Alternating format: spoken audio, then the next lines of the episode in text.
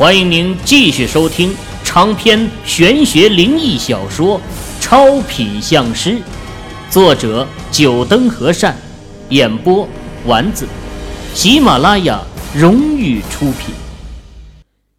第三十集，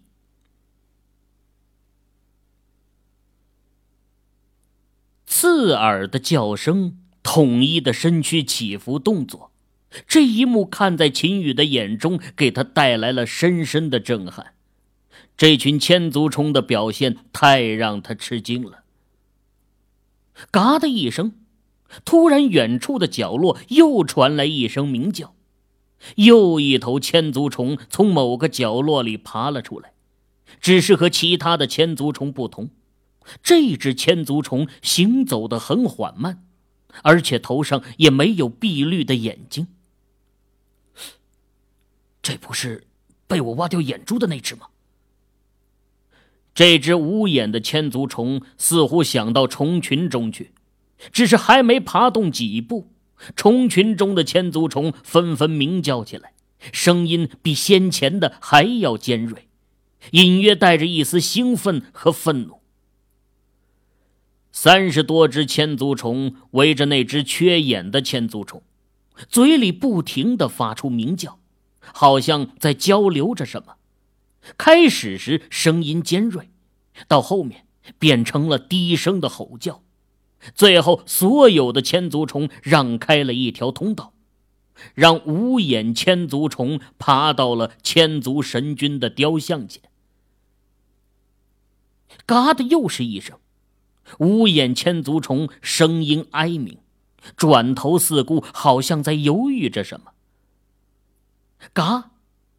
看到无眼千足虫的犹豫，四周的千足虫全部鸣叫起来，甚至其中一只体型较大的，直接一脚拍在了无眼千足虫的头上，张开丑陋的大嘴朝着他咆哮。无眼千足虫垂下头，匍匐在千足神君的雕塑下，嘴里发出超快频率的低吼。整个身躯簌簌的抖动个不停。不一会儿，身躯上的角节竟然慢慢脱落，一股股绿叶从身躯的各个角落流了出来。很快的，就溢满了周围的地上。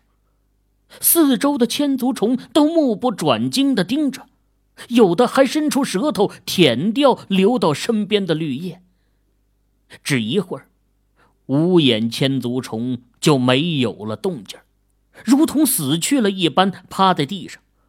四周的千足虫都露出兴奋的鸣叫，无数的角节整齐划一的拍打着地面，声音如同鼓槌。这节奏有古怪。秦羽躲在石门后面。听到这千足虫的拍打声，只感觉一颗心脏跳跃的速度逐渐在加快，好像要破体而出，整张脸涨得通红。好在还没等到心脏破体而出的时候，千足虫就停止了拍打。秦羽赶忙望过去，只见那只无眼千足虫的头颅处出现了一个洞。一股绿叶冒出，紧接着一头红色的生物从里面钻了出来。看到这红色生物，秦羽的眼瞳一阵收缩。这不就是那玉盘中养着的红色生物吗？李龙那个组织对这生物如此的重视，没想到竟然存在在千足虫的身体中。红色生物转动身躯，朝四下看了一下，最后目光落在千足神君的雕像中，发出一声欢快的轻鸣，身体如一支离弦的箭，直接射向雕像的脸上，最后爬入嘴中，消失不见了。随着红色生物进入雕像的嘴中。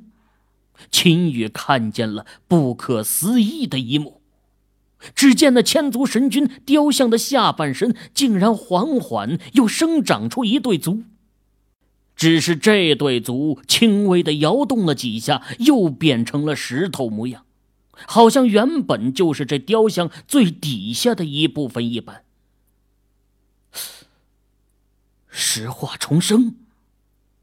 秦羽的眼瞳放大，禁不住的轻呼：“这是诸葛内经中记载的一种秘术，极其复杂，而且这种秘术也非常的邪恶。石化重生，顾名思义，就是把自己的身躯石化掉，保持身体的机能，然后在未来的某个时间再次醒来，获得第二次的生命。”说这种秘术邪恶，是因为它需要很多的生命能量来源源不断的补充。身躯石化后，只能是让机能老化的慢点生机流逝的慢点但想要逆转老化，还需要吸收庞大的生命能量。假设一个人类想要石化重生成功，那么他需要的生命能量将是他本人的千倍。也就是说，需要一千个人把生机全部转换给他才行。这红色生物，竟然是给千足神君提供生命来用的。难道李龙的组织想要复活千足神君？秦羽短暂的惊讶后，开始思考起来。如果说李龙的那个组织……是为了复活这千族神君，那么按道理说，他们应该到过这里，能来到这里，那么也就有能力平安的进出九星三才阵，就不会再去设局引莫永新到来。既然不是为了复活千族神君，这神秘组织还这么热衷获得这红色生物。应该是因为这红色生物除了给千足神君提供庞大的生命能量外，还有其他的他现在还不知道的作用。石门外的三十多只千足虫并没有就此离去，而是开始了大口吞食起无头千足虫的尸体，没有一点因为同伴死去的悲哀。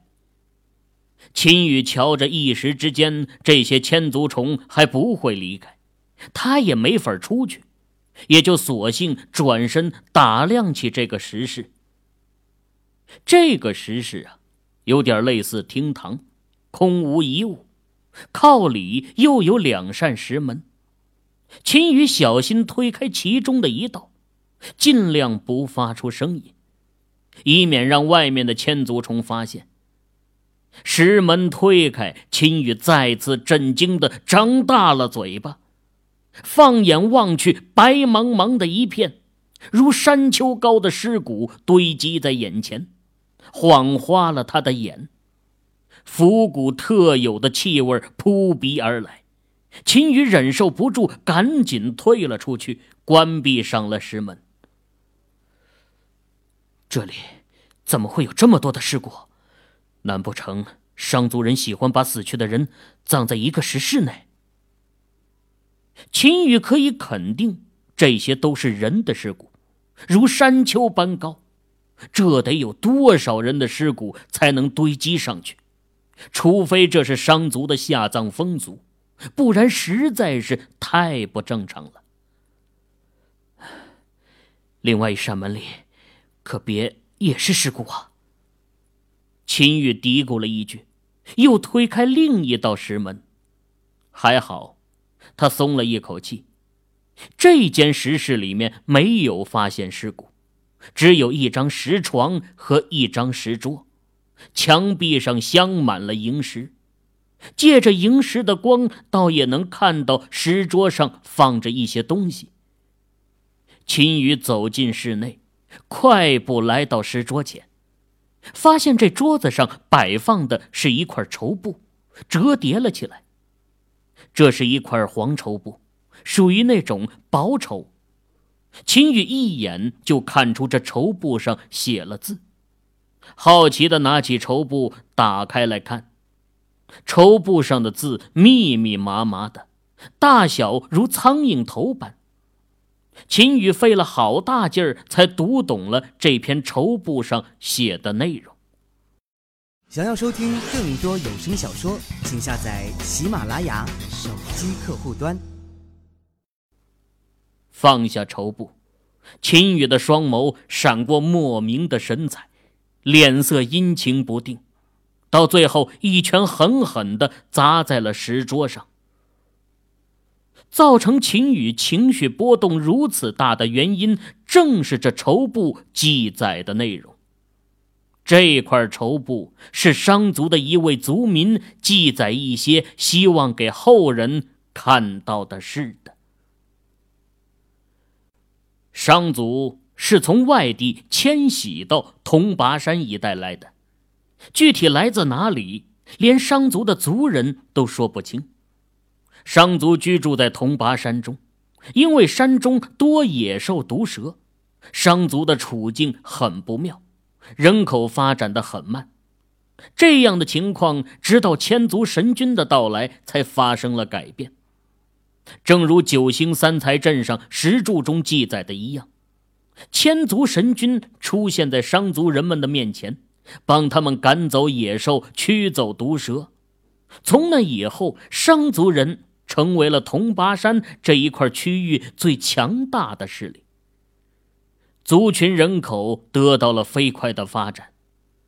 为了感谢千族神君，商族人把千族神君奉为护族神兽，地位比族长还要高，而且还建造了很多祭坛来祭拜供奉千族神君。而秦羽现在所在的这个洞，就是商族特意为千族神君居住、费时几代人的努力挖掘出来的。洞穴建好后，千族神君就居住在了洞里，再也没有出去过，而商族的人也不得随便进洞穴打扰他。就在千族神君待在洞穴几百年后。他又突然出现在商族人的面前，并且要传授商族人一种天赋——空间传送。千族神君带着商族一批新出生的小孩进入洞穴。三天后，这群小孩被送了出来。果然，等这群小孩长大后，具有了空间传送的天赋，能一下子出现在几千公里外的陌生地方。当然，这种传送也不是没有限制的，一年之内一个人只能使用三次而已，而且距离越远，使用的次数也就越少。第一批获得空间天赋的少年活到了八十多岁，死后的尸体送进了千族神君指定的地方，因为他告诉商族的人。获得了神的赐福的他们，已经不算是凡人了，不能按照凡人死去的葬法来安葬，必须把尸体按照他的要求埋葬在洞穴内的具体位置。从那以后，商族的人只要有新出生的婴儿，都会送入洞穴接受千族神君的赐福仪式。只是渐渐的，商族人发现了一个现象。除了第一代和第二代接受赐福的商族人外，后边的商族人都没有一个活过七十岁的，甚至一代比一代早死，青壮年夭折的比例竟然超过了一半。这种现象引起了商族人的恐慌。不过，千族神君告诉他们，这是因为他们获得了神的能力，上天带来的责罚。但是，只要熬过这几代，身体的血脉彻底的脱离了凡人，就不会这样了，而且还会获得漫长的生命。对于千足神君的话，商族人深信不疑。想到他们一族有可能变成神仙，一个个喜笑颜开。现在的一些牺牲，相比成神来说就不算什么了。就这样。又过去几代人的岁月，商族已经没有老人的存在了。男子一旦超过三十岁就会死亡，女子能稍微长一点，活到四十岁。年轻人没有敬畏，对于千足神君也不像老一辈那么尊崇。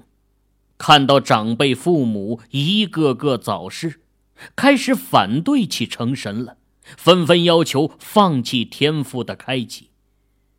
千足神君没有答应他们的要求，双方的矛盾形成了。矛盾在以后的日子里不断加深，终于随着一件事的发生彻底爆发了。这件事的主人公就是写着绸布的主人。在他的二十岁那年，他的母亲去世了。按照规矩，他要把母亲的遗体在规定的时间送入洞穴内，千足神君指定的地方。绸布的主人没有及时的把母亲的遗体送入洞穴内，而是想把母亲偷偷的在外面埋葬了。于是趁着夜晚，他把母亲的尸体背上了一处山岗，打算埋葬掉。就在他挖好了坟墓，移动母亲尸体的时候，却突然听到了一声声急切的鸣叫，这声音甚至比乌鸦叫起来都要难听。他竖起耳朵仔细聆听，才发现，这声音竟然是从母亲的心脏处传出来的。皎洁的月光的照耀下，他亲眼目睹了一只红色的生物从他母亲的心脏处破体而出。这红色生物很小，盯着他看了一会儿，突然朝着远方跳去，竟然直接飞射走了。消失在了山林深处。绸布的主人被这红色生物的突然出现给惊住了。等他回过神来，那红色生物早消失的不知所踪了。不过这件事也让他多了一个心眼儿。再下次有族人死亡的时候，他偷偷的跟着送尸体的人进入洞穴。混进了放尸体的地方，也就是秦羽先前看到的那个石室。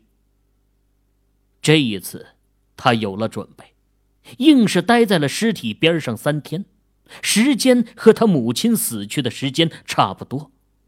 果然，让他再次看到了红色生物从尸体的心脏处爬出来。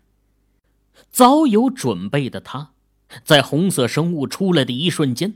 就拿一个罩子给罩住，防止被它飞走。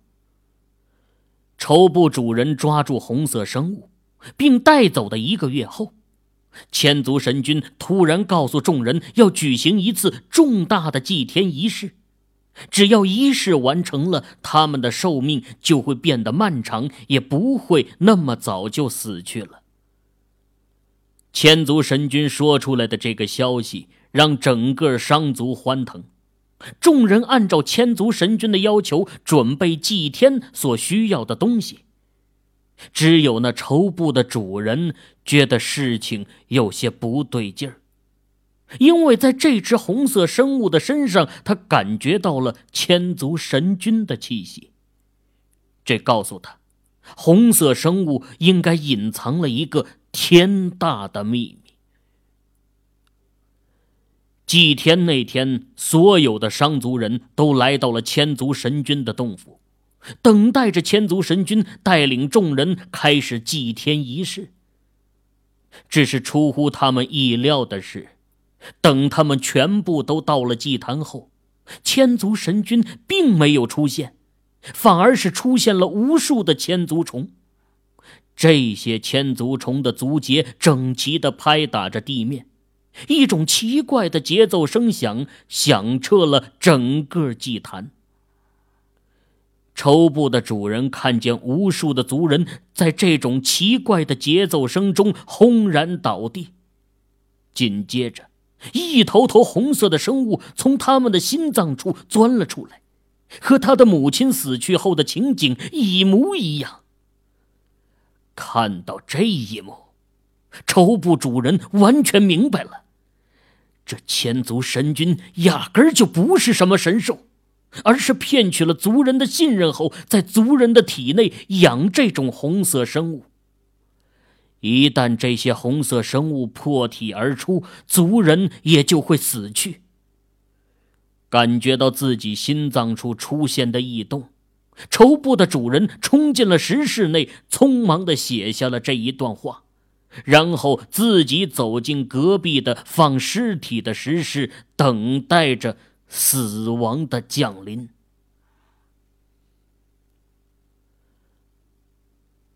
一切的谜底都揭开了，红色生物就是千足神君特意养在商族人的体内。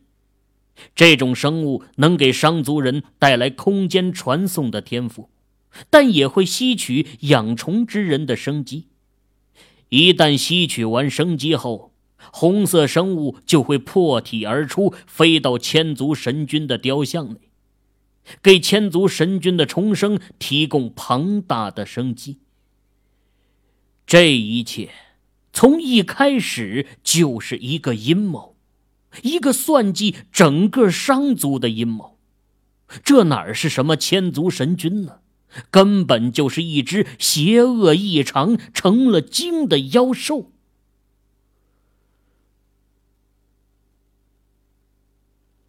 各位听友。您刚才收听到的是喜马拉雅荣誉出品的长篇玄学灵异小说《超品相师》，作者九灯和善，演播丸子。更多精彩有声书尽在喜马拉雅。